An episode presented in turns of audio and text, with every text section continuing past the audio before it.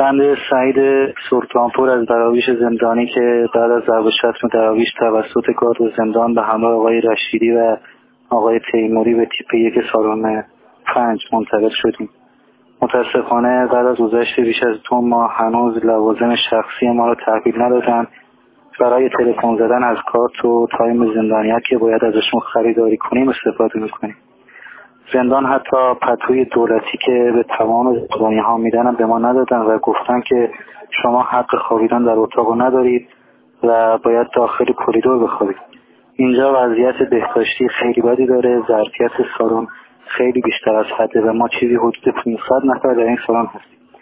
که تمام افراد زندانی در این سالن به اتهام ثروت در اینجا نگهداری میشن که هیچ گونه تناسبی با اتهام ما درایش نداره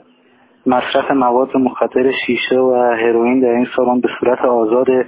و هیچ محدودیتی و نظارتی بر روی ورود مواد مخدر و مصرف اون در این سالن نمیشه. بعد از گذشت 55 روز از اعتصاب غذای بنده هنوز مسئولین زندان هیچ از خواسته های به حق ما را عملی نکردند و حتی در مورد چکار پزشکی هم به یک فشار گرفتن ساده توسط پرستار اکتفا می‌کنن و از ازام به بیمارستان خودداری میشه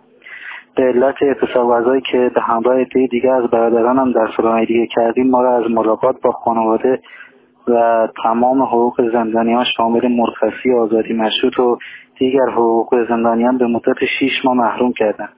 چندین بار از مسئولین زندان خواستهای رسیدگی به وضعیت و نحوه نگهداری زندانیان شدیم که هیچ گونه جوابی تا این لحظه به ما نداد